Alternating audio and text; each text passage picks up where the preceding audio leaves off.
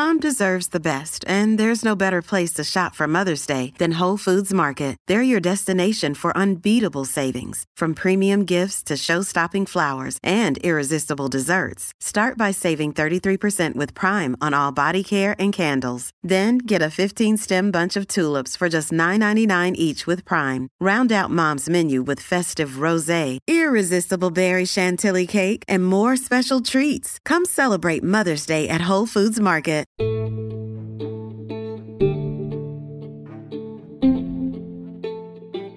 This podcast is intended for entertainment and opinion. Nothing discussed is meant to be a substitute for mental health treatment. If you are experiencing a mental health crisis, please call 988 or use the resources listed in the episode description. To see the sources and other resources mentioned in this episode, you can visit psychologicallymindedpod.com. To contact me with any questions or comments about this topic or upcoming topics, email me at psychmindedpod at gmail.com. And finally, please rate and review this show on Apple Podcasts and subscribe wherever you listen to get new episodes as they post.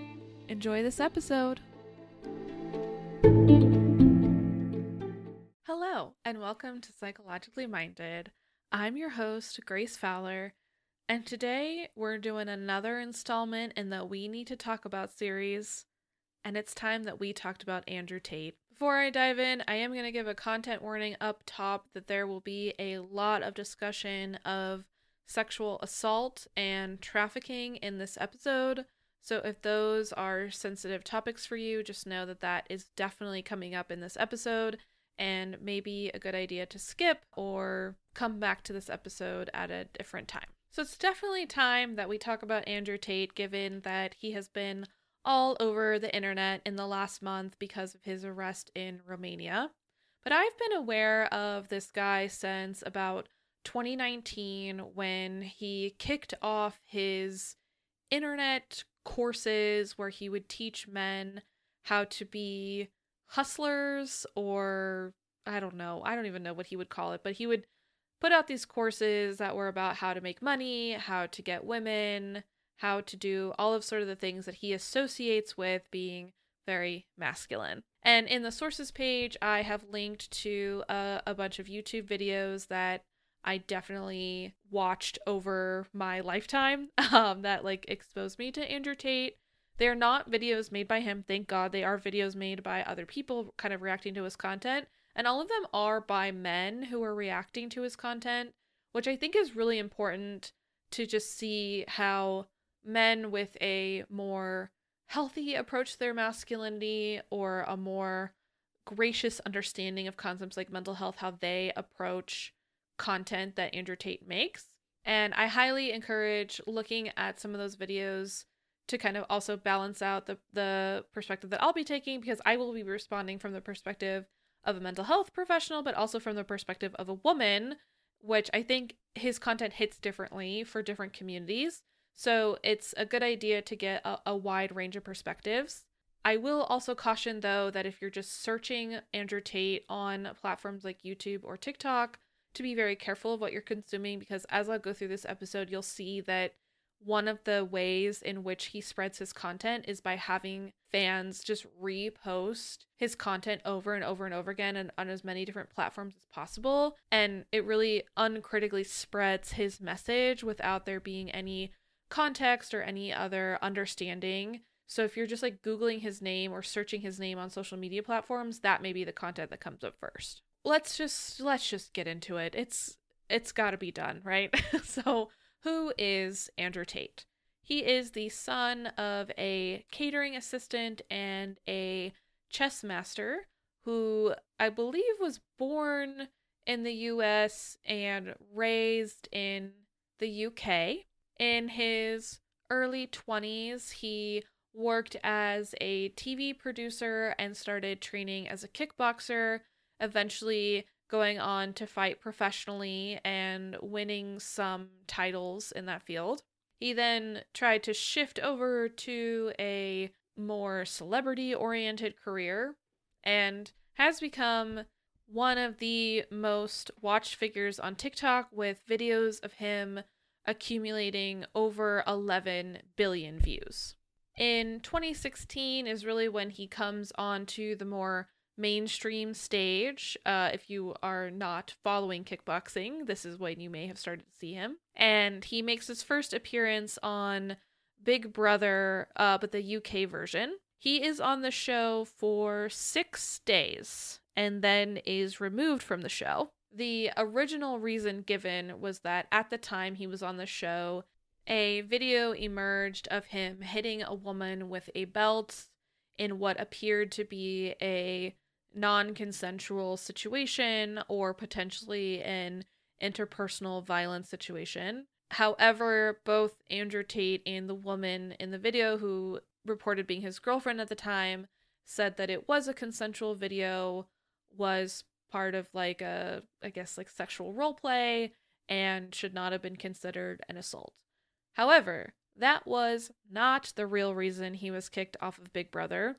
The reason that he was kicked off of Big Brother was because at the time that that video came out, a investigation into two separate rape allegations had begun and the producers of Big Brother were trying to figure out what to do with him when they were informed of the uh, not the not the results of the investigation but that the investigation had started. And I think it is important to understand that this situation kind of kicks off his celebrity career because Andrew Tate himself will say that the reason he was kicked off of Big Brother was because of this video which gives him this platform to say that he was wrongly accused, that there is a woman out there who, you know, doesn't think he's a rapist and a violent person, you know, that she supported him and that uh, you know, this is it very much slots into this very like anti Me Too message that he a lot of his content has.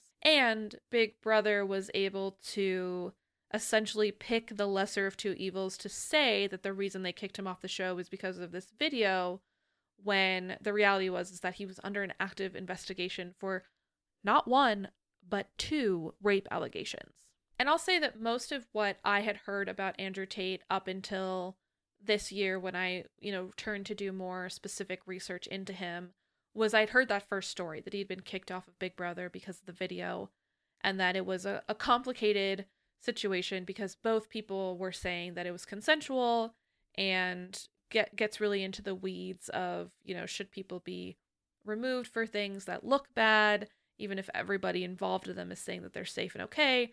Was it possible that she was coerced into saying she's okay? Right, like it just opens up a a very big can of worms. But the understanding that there was a credible investigation started while he was on Big Brother about these sexual assault allegations is one more serious and two is a, a lot clearer to say there is potentially something very nefarious going on here. So it has served him very well that the narrative has been about this other video that where the woman is not pressing charges, is not even alleging anything against him. So after he gets kicked off of Big Brother, he switches over to a more internet based business model where he creates something called Hustler University.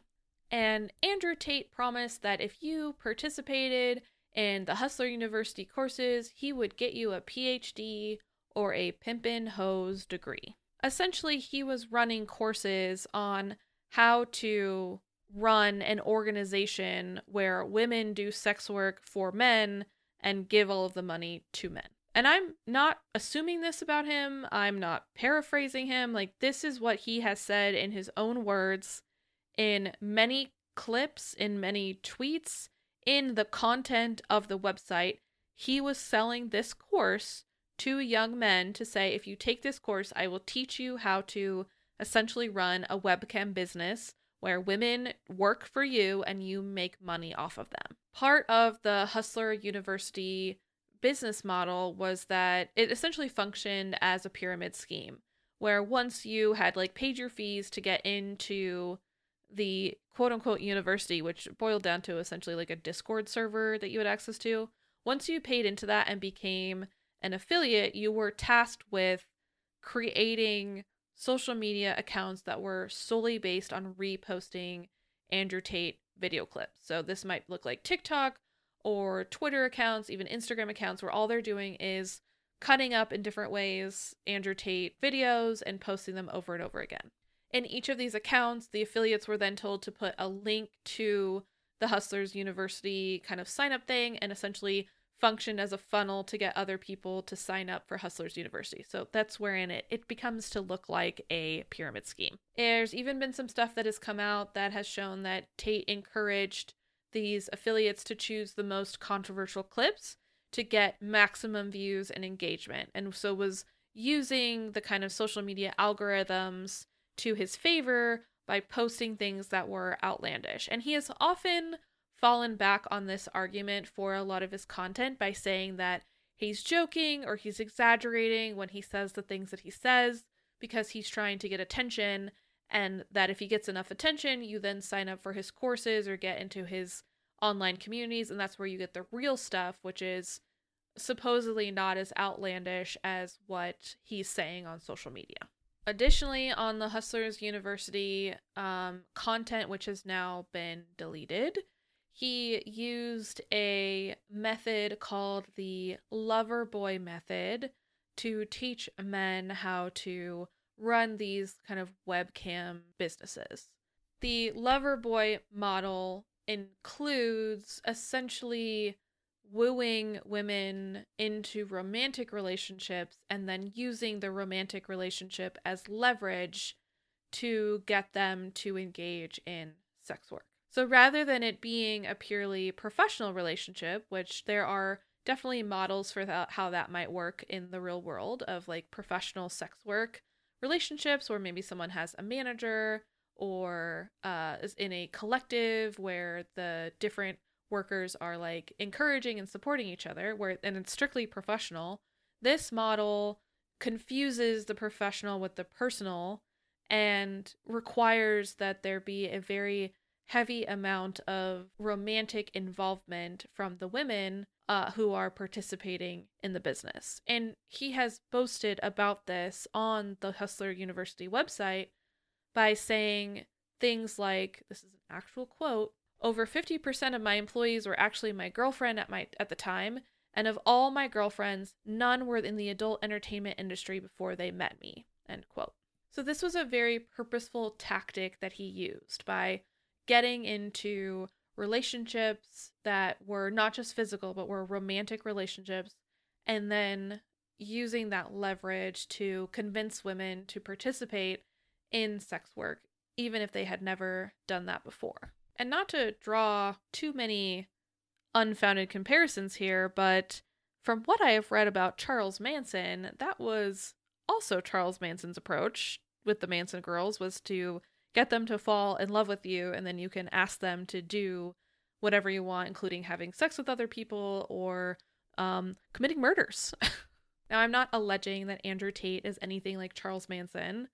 But I will say that I think this is a unfortunate mindset that predominantly male presenting people have that love is something or romantic connection is something to weaponize and to profit off of. When you see your relationships as so transactional that it makes sense I give you love, you give me money, or you give me labor, that removes any incentive to care about the humanity of the other person in the relationship. When things become so transactional, we don't have to take into account things like humanity or dignity or individual preferences and differences. It is also, I think, a very dangerous precursor to getting into an abusive relationship. And I know that I have talked about like domestic violence and interpersonal violence before on this show, but I don't think I've ever explicitly talked about the wheel of power, which is a, a model that we use in mental health field when working with people who are victims or survivors of domestic violence. The wheel of power demonstrates different ways in which abusers exert control over their victims. And typically, we don't see the techniques on the Wheel of Power from the beginning. We see a slow build into these techniques from a seemingly, you know, pleasant or healthy relationship that then devolves into an abusive relationship. And so, this lover boy technique that Tate is describing is this kind of slow roll into the wheel of power, or it's sometimes called the wheel of power and control. And he's essentially teaching other men how to do this. And the the whole point is that so first you start by romantically pursuing someone, right? Being very charismatic, being very charming, maybe even appearing to be very easygoing, a pleasant person to be around, and the emotional connection is there, the romantic relationship begins. Once that person is in the romantic relationship, then the techniques begin. And on the Wheel of Power, we have eight categories of techniques that are used to coerce or co- uh, control the other partner.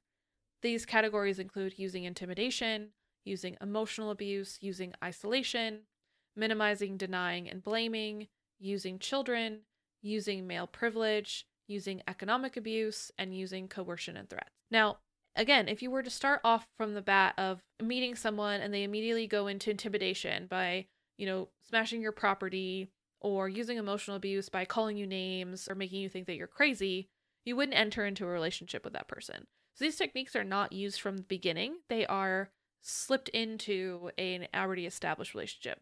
There are hundreds of clips of Andrew Tate. Well, they may not be hundreds of unique clips, but there are hundreds of clips passed around by his affiliates of him talking about this exact thing of being charming in the beginning, getting the woman into a relationship with you, and then using violence or other coercive techniques against her to get her to work for you. There have been accounts from women who have entered into relationships with him and then been coerced into his webcam business who have reported him using these techniques. There have been reports of him isolating the women. So once they kind of start, meet him and start dating him, then he moves them into an apartment with him, isolating them from their family or friends. There have been reports of him using physical violence against women, whether that means choking them or holding them down. He himself has even made videos where he talks about how men need to be aggressive with their women and if they're cheating on you or talking back to you you need to show force. All of these things are from or can be found on the power and control wheel. It is not an accident that these are the ways in which andrew tate treats women and treats women who are supposedly supposed to be working for him. He has essentially monetized teaching people how to become abusers. And that is incredibly incredibly dangerous because the connection that he makes in his courses is that if you use these techniques against women, you will become rich and successful like me. And he uses a lot of flashy imagery of his very expensive cars, his big homes. He's always surrounded by, you know, beautiful women, and the lifestyle is connected to using these techniques.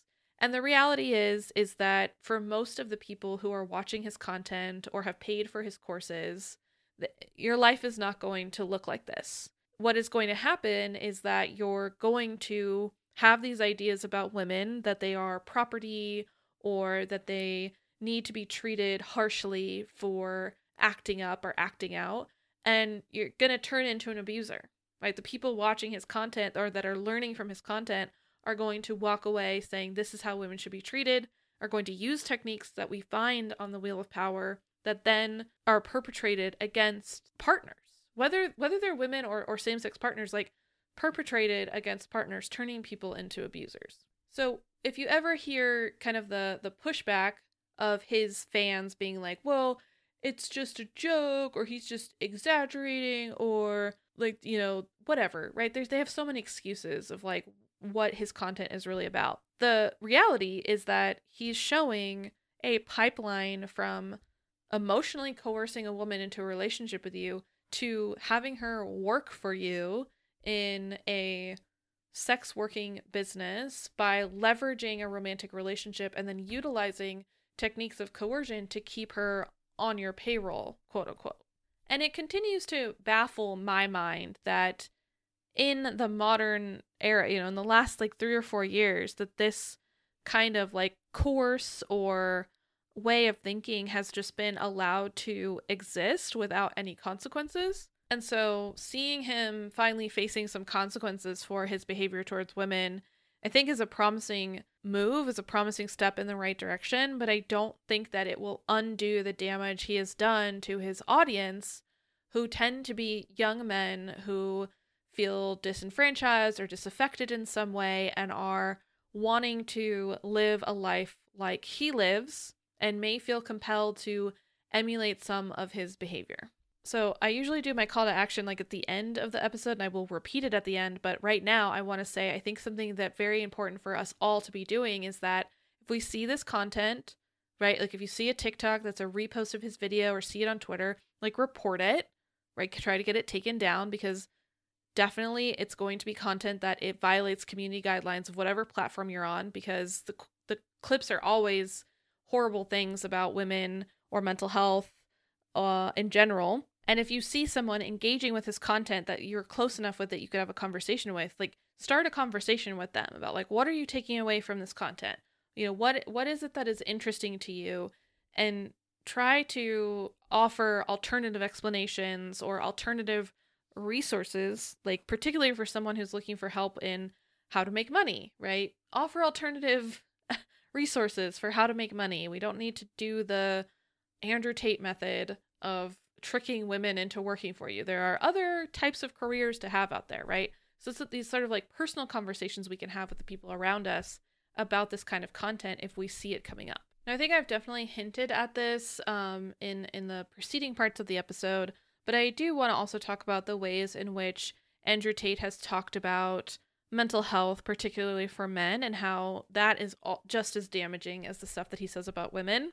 So, dating back to 2017, he had quite he's had quite a few Twitter threads about this over over the years, but he started to tweet about how depression isn't real and that it's just sometimes you feel sad and you need to move on and there's no such thing as clinical depression. And he has repeated this before. He's also repeated it with the insinuation that real men don't get depressed, that if you are thinking you're depressed, you're either not a real man or doing something in your life that's wrong. And, you know, just like completely negates, well, first of all, the things that we do know about depression and makes it, it ties mental health treatment to things that are not masculine and insinuates to his audience that if you are having a tough time and needing support, then you're not truly masculine. And I saw somewhere, I, don't remember which article it was in, um, but I saw somewhere when I was reading about him that a lot of the kind of statistics about his audience show that they're very young children.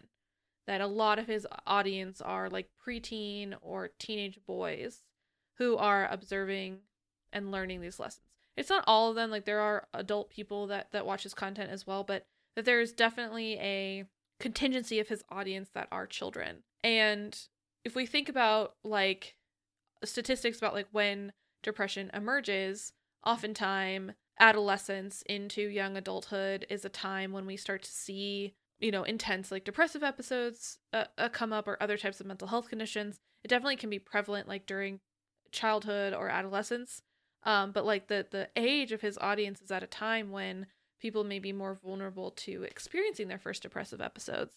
And so to say that depression is not real, that you just need to get over it, is so dangerous because this is going to be a situation where his audience may be experiencing these things for the first time and believing that they can just kind of white knuckle their way through depression without getting any help, whether it's social support, medication support, uh, therapy, you know, whatever it may look like, to believe that they can just get over it is, is so so dangerous. And we know in the field, we have demonstrated in the field that when people try to do stuff like this on their own and aren't able to get support, specifically aren't able to get social support, the outcomes are worse for those people. The depression gets worse.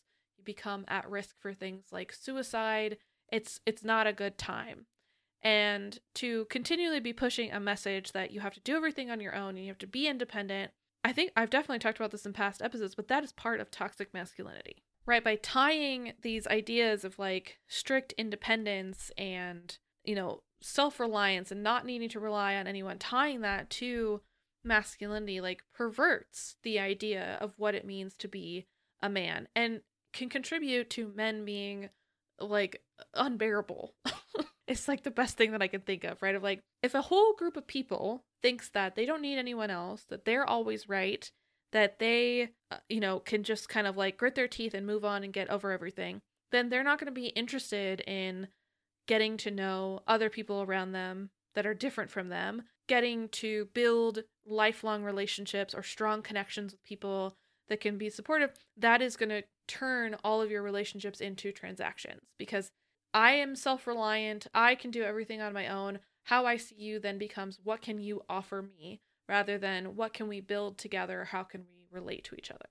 And it just breaks my heart as a mental health professional to see these kinds of messages being pushed, particularly to young men because on one hand i think that the field and communities at large have done a lot of hard work to destigmatize mental health treatment. We definitely have a long way to go, but there's been a lot of work to destigmatize and bring the possibility of accessing mental health care to more people and to be open with other people about what people are going through because there's less stigma around it. Like there a lot of work has been done around that and when people pick up this message like that Tate has about depression is just something you need to get over and it, there's no such thing as having clinical depression it just sets back that work. And it's such a controversial message that it spreads so fast, right? Like, it's so much easier for me to see videos of Andrew Tate popping off about how depression is fake than it is for me to see videos of mental health professionals or mental health advocates talking about the way in which depression can impact people and resources to deal with it if that's something you are experiencing, right? Like that that kind of content does not get engagement. It's not exciting to algorithms. There are not people clicking on it to watch it either because they love it or because they hate it, right?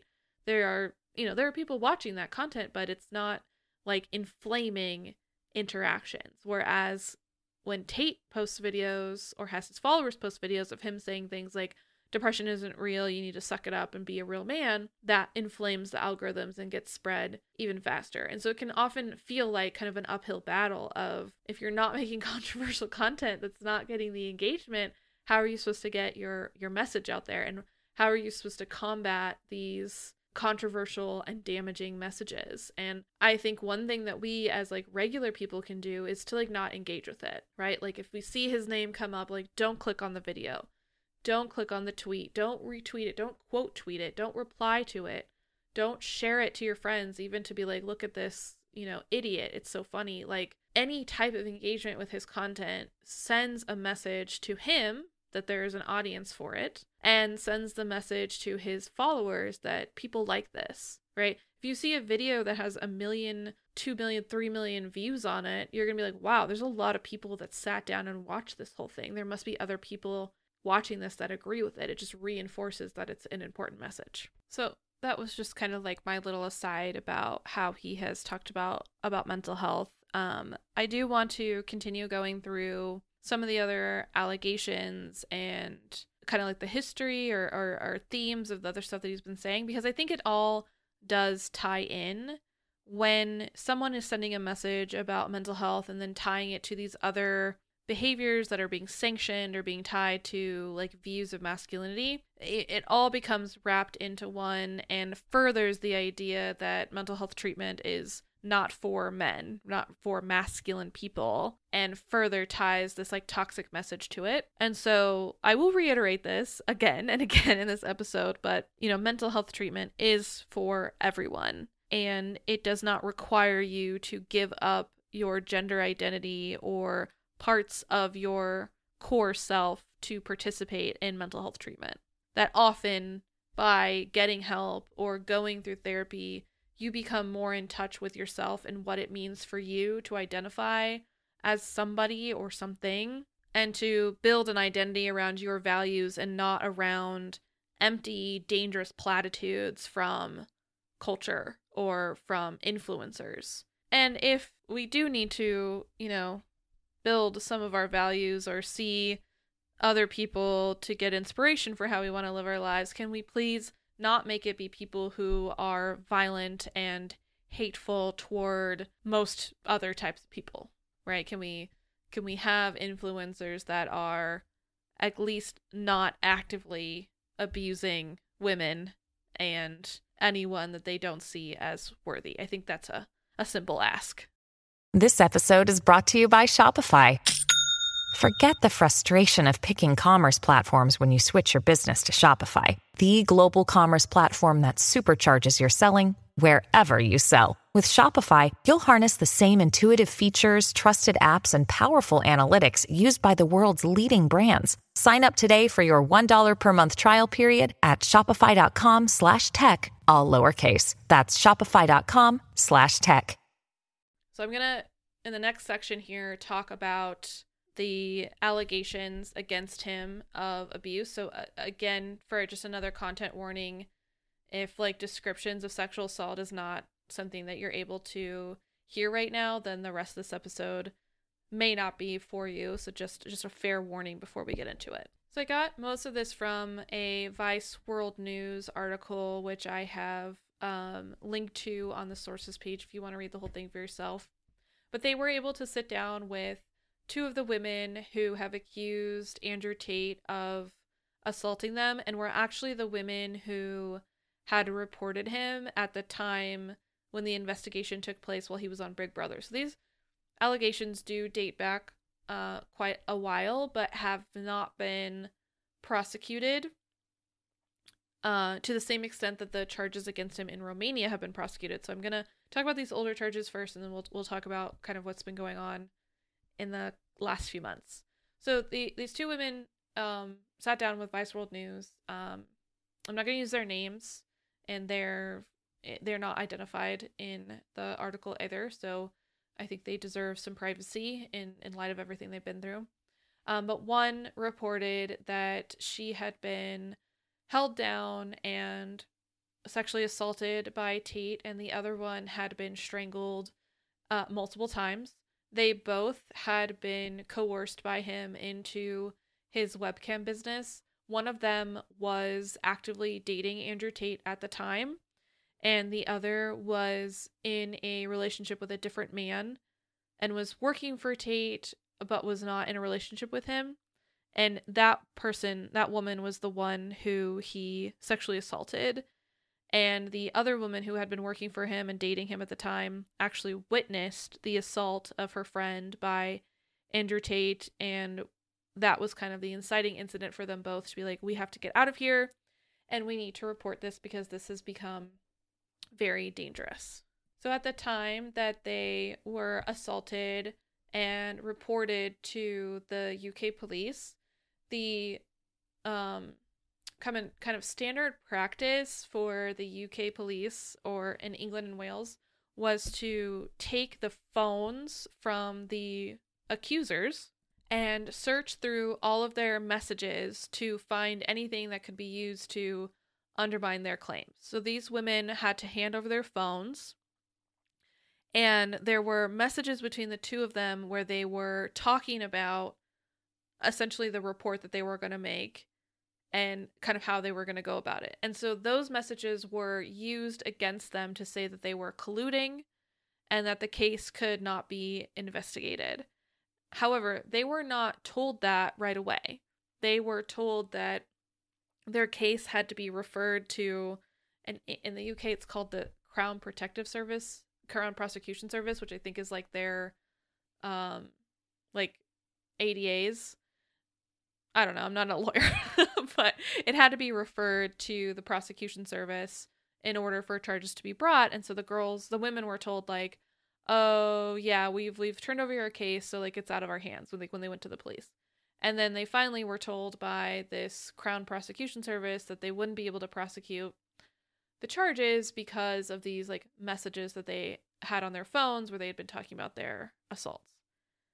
And essentially, we're told, like, because you communicated about it, it looks fake, so we're not going to be able to prosecute it because that's going to come out as evidence. And so we're, we're not even going to try. The unfortunate reality is that this is often what happens with allegations of sexual assault or, or rape is that whether it's in the UK or in the US, cases are not prosecuted or barely investigated because the law enforcement or prosecution team decides there's not enough evidence here and there is a possibility that the evidence will be misconstrued. This uh, was something that came up in the Our Father documentary, which I have an episode on with my colleague Felicia Ting, which I can link to in this bio as well, where we talked through this about how charges are not brought in terms of sexual assault cases because they are deemed to be hard to prove by lawyers and law enforcement officials.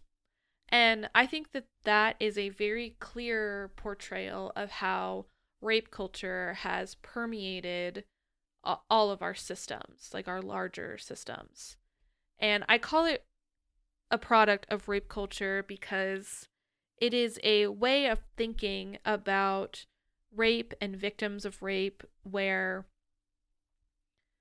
victims are assumed to need to be perfect in order for charges to be brought.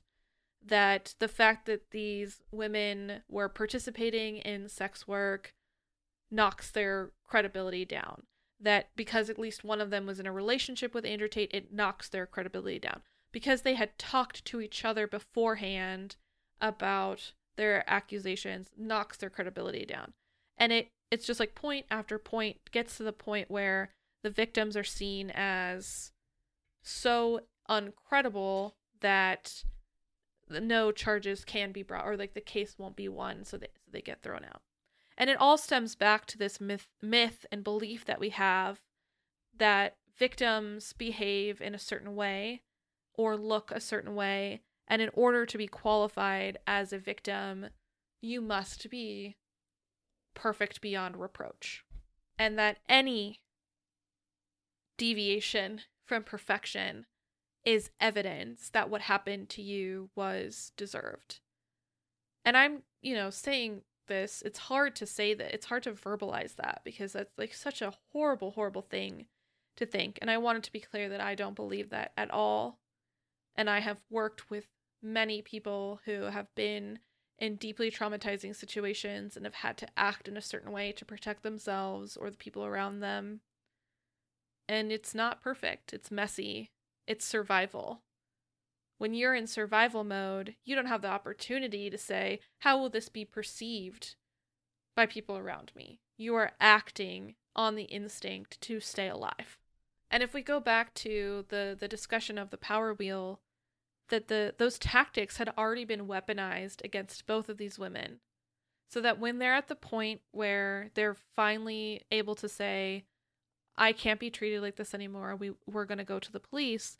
They have been at the whim of these techniques for who knows how long, right? I think for some of one of them she'd been there for at least a year. But when those techniques are used against you so often, they become normal. And you start to believe that you deserve that treatment. That that is how abusers are able to keep victims in these relationships for so long. And Andrew Tate, again, in his own words, has said that he thinks women who, you know, quote unquote misbehave should be physically disciplined. It makes sense that then these women were being strangled and physically assaulted when their behavior was perceived to not be what Tate wanted it to be. And so, if they are in this situation, in this environment where these coercive techniques are being used against them, then the decisions that they're making day to day are going to be to keep themselves alive. They are not going to be concerned with how do I keep my side of the street so clean that people will believe me that what is happening to me is wrong. The beginning of that process is even having to allow yourself to believe that's what happening to me is wrong.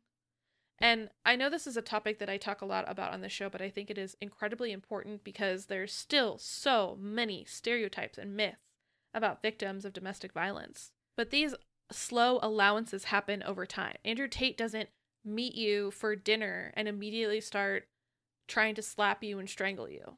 He meets you for dinner and he's charming. He's funny.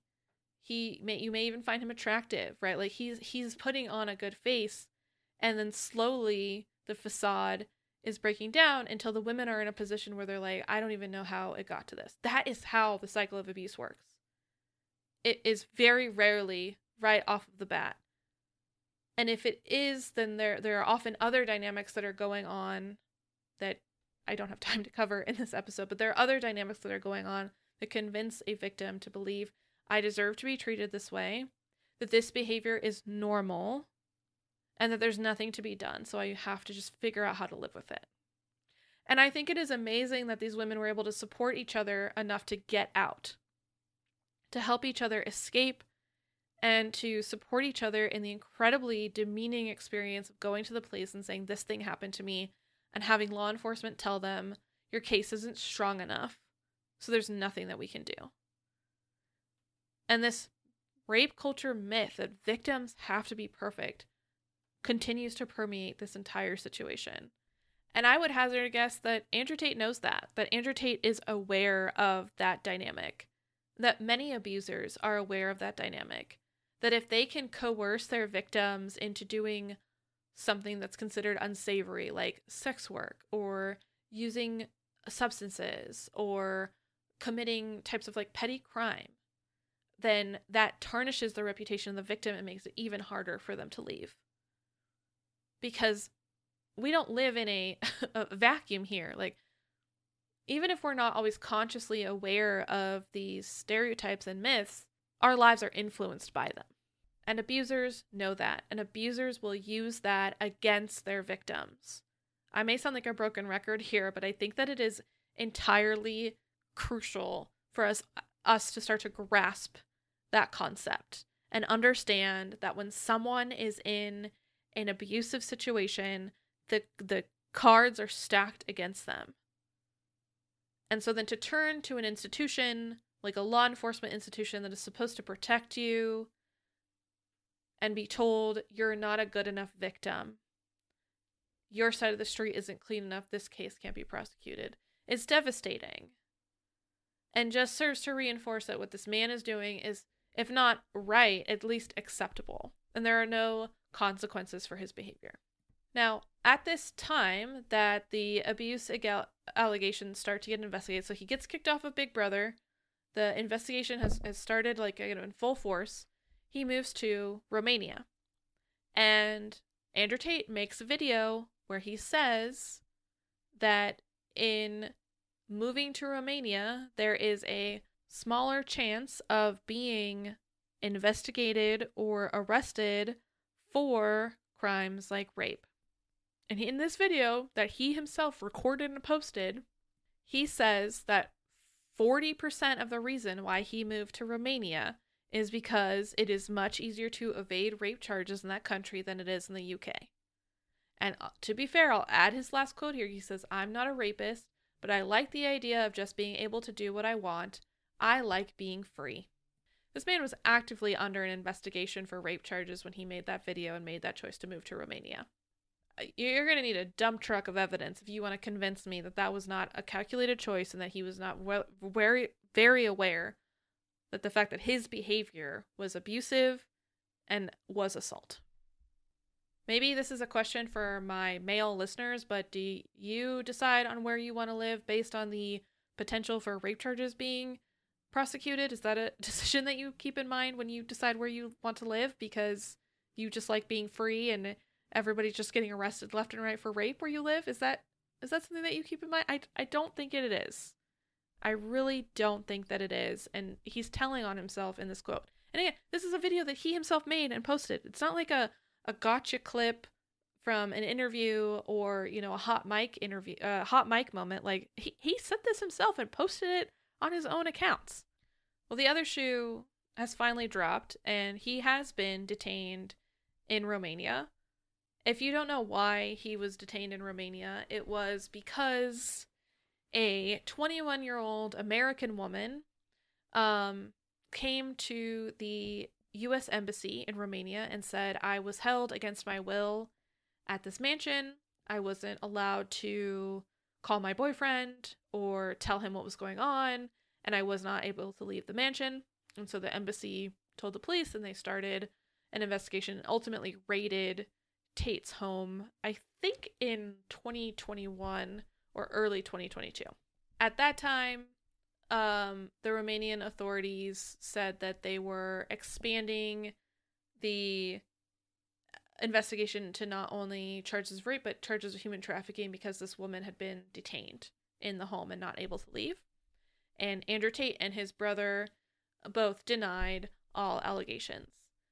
And then in December of 2022, he was formally arrested for human trafficking investigation. And as of the recording of this episode, he is still being detained and the investigation is underway in Romania. And it just, you know, to me, it seems a little odd that this guy keeps getting investigated for these types of crimes in every country that he lives in. It's just a little bit of a weird coincidence to me. And again, it's still in the investigation stage. These are just allegations that he has denied. Uh, please don't sue me. allegedly, allegedly. But I think that it is an interesting pattern to see someone be in. And I am a big believer in the phrase when there is smoke, there is fire. I will not belabor my points that I've made in the past about his bragging, essentially, of using coercive techniques. Um, but it seems that at least from the depiction of the woman who was who reported that she was held in his mansion, he is continuing to use these techniques. His brother, his younger brother, is using these techniques as well, and it's a continued pattern of behavior. And typically, when we start to see a behavior happen enough times that it's developing into a pattern, that's when we want to do something about it, right? We want to eh, we want to intervene there in some way. Okay? If I'm working with someone and I see this thing is coming up over and over again, it's going to be a focus of therapy. It's going to be something that we're going to be talking about and figuring out what reinforces the behavior, where did the behavior originate, what does the function of it serve, all of that stuff. Now, I'm not working with Andrew Tate, he's not my client, so I, I don't know what the answers to those questions would be. But my hope would be that there is someone in his life who is encouraging him to think reflectively about these patterns and to think of like what is the function of the behavior of continuously assaulting and trafficking women. My guess would be that it has something to do with power and control because we know from the literature that sexual assault and specifically rape are typically behaviors that are engaged in for the purpose of power and control. But my hope is that someone can point that out to Andrew Tate, who is closer to him, rather than him continuing to double down on this and having his fans see him doubling down on this and get the message that this is an acceptable way to treat women. To round out this episode, I thought I would just kind of quickly run through some of his assorted grab bag hot takes about women um, he has made several comments about women being property. Women, I think some of his quotes are even things like, "You don't, men don't need to objectify women because women will do it themselves." Which I was like, what does that even mean, dude? Like, what are you even talking about? He has said that rape victims bear the responsibility for being raped, um, which I guess could maybe explain some of his behavior. He doesn't think that he's responsible for it. He has also said that he exclusively dates women who are between the ages of 18 and 19 because they are more impressionable and can be more molded into what he's wanting. Um, that right there is just him telling on himself, right? That is like clearly you're using coercive techniques against women who are uh, barely legal adults, are very young, have limited experience, and coercing them to be what you want, which appears to be a cash cow where you use them for their like literally physical financial value um, and then treat them like trash. He has described how he would pull out a machete on a woman if she accused him of cheating. He has described throwing women's things out of the window um, if he's mad at her. He has referred to women as things like dumb hoes, bitches, sluts, you know, all the assorted alphabet words for women. And it just permeates everything that he has to say. And one thing that I will say, because the, the most common kind of pushback that I see from people who watch his videos or from him himself is that this stuff is a joke. You know, it's all a joke, it's all in good fun, it's an exaggeration. But here's the thing often what we joke about are things that we think are true. I have even read some studies that show we laugh at things that we find a bit of truth in.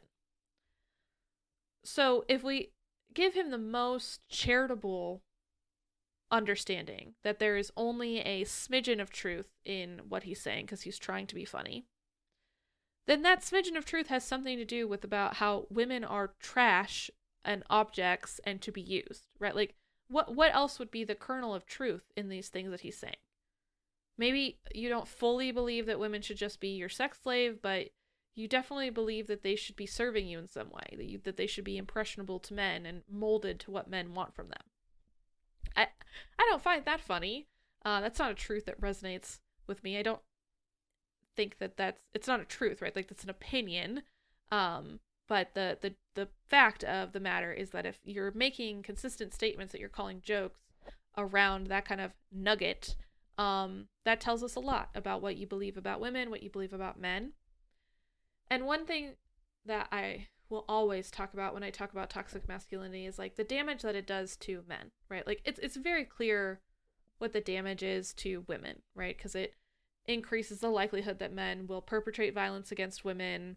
It perpetrates things like rape culture and myths about women and even bleeds over into myths and violence against LGBTQ plus people, right? Like it's one size fits all bigotry essentially can stem from toxic masculinity. But the damage to men is just as prevalent. And in this case, where where Andrew Tate is the perpetrator, like he's the purveyor of the toxic masculinity, he he sets himself up to be a success story, right? He's got 33 Bugattis and mansions in several countries and a harem of women that will do anything he wants for him, right? He's setting that up as a success story. But the reality is that if someone in his audience is a 13, 14, 15 year old boy watching his videos and then trying to emulate that behavior, that child is not going to be successful in their life, right? They're going to become alienated because they consistently say things that are off putting to women and, and to everyone else around them. They're going to become isolated because you can't build a relationship on that type of belief system. They're going to not have 34 Bugattis or 35 or whatever, how many cars he has. They're not going to be living in mansions, and women are not going to be doing what they say because in the real world, those techniques don't work without the charisma. Like Andrew Tate has gotten to the point where he is because he has charisma, and that's what makes him so dangerous. But regular, you know, the regular Joes watching those shows or watching his videos don't have that element. Maybe a few of them do, and I'm terrified of those children growing up without help, but most of them don't. And so, what's going to happen, and what I think we see happening in these online communities, is they start to become disaffected. They start to become upset. They start to blame women for what's happening with them. And so, content like what Andrew Tate makes is, is actually a pipeline into the incel community. Because for the, the majority of people watching his content, his techniques are not going to work for them. They are not going to have girlfriends. They are not going to have women who are willing to do sex work for them. They are not going to have cars and wealth and careers that they're where they get to just like jet set around. They're going to be regular people who work minimum wage jobs, struggle to make their rent every week, and feel clunky and awkward when trying to date people because the stuff they're saying isn't resonating with their partners because they're just repeating techniques or, you know, platitudes from Andrew Tate. And so the more isolated they become, the more likely they are to seek out other young men like themselves and get social support. And then they end up on websites where they are surrounded by other young men who are farther down the pipeline than them that push them toward this belief that women are to blame Your genetics are set against you. That's why you're alone. And so, really, the only conclusion is to double down on your hatred of women and continue to isolate yourself because you know the truth. And that's so scary to me. That pipeline is so dangerous and so scary and is the direct result of toxic masculinity. That is the consequences of toxic masculinity is shoving men down this pipeline toward inceldom where they become radicalized and engage in violence against women and people of color. And I'm not saying that every person who's watched an Andrew Tate video in good faith will become an incel. I think there's a spectrum here. But they're definitely not going to be what Andrew Tate presents as success. And the mismatch between presented success and realistic failure gets blamed on women, gets blamed on queer people, gets blamed on trans people, gets blamed on marginalized people in general because it's easier to enforce your power and coercive techniques against people who have less power. So when we talk about Andrew Tate, we're not just talking about some silly guy who makes weird videos on the internet and needs to be made fun of. I think uh, on one stage he does need to be made fun of and and we should communicate to people around us that what he says is silly and wrong. But I also think that his content is incredibly dangerous. And so there needs to be a balance between pointing to his content and saying this is fake, this is ridiculous, this is silly, and making sure that the people who are watching that content are also getting the message that this is not how you build a successful and happy life. This is not how you build healthy relationships. And to sacrifice human connection and interdependence and intimacy for money and cars is a grave mistake. Because you won't end up with the money and cars. You'll end up isolated and alone and unable to dig yourself out of the hole. So, my kind of call to action, as I try to do with these episodes, is if you see content that's about Andrew Tate, if it hasn't been, you know, scrubbed off the internet, report it.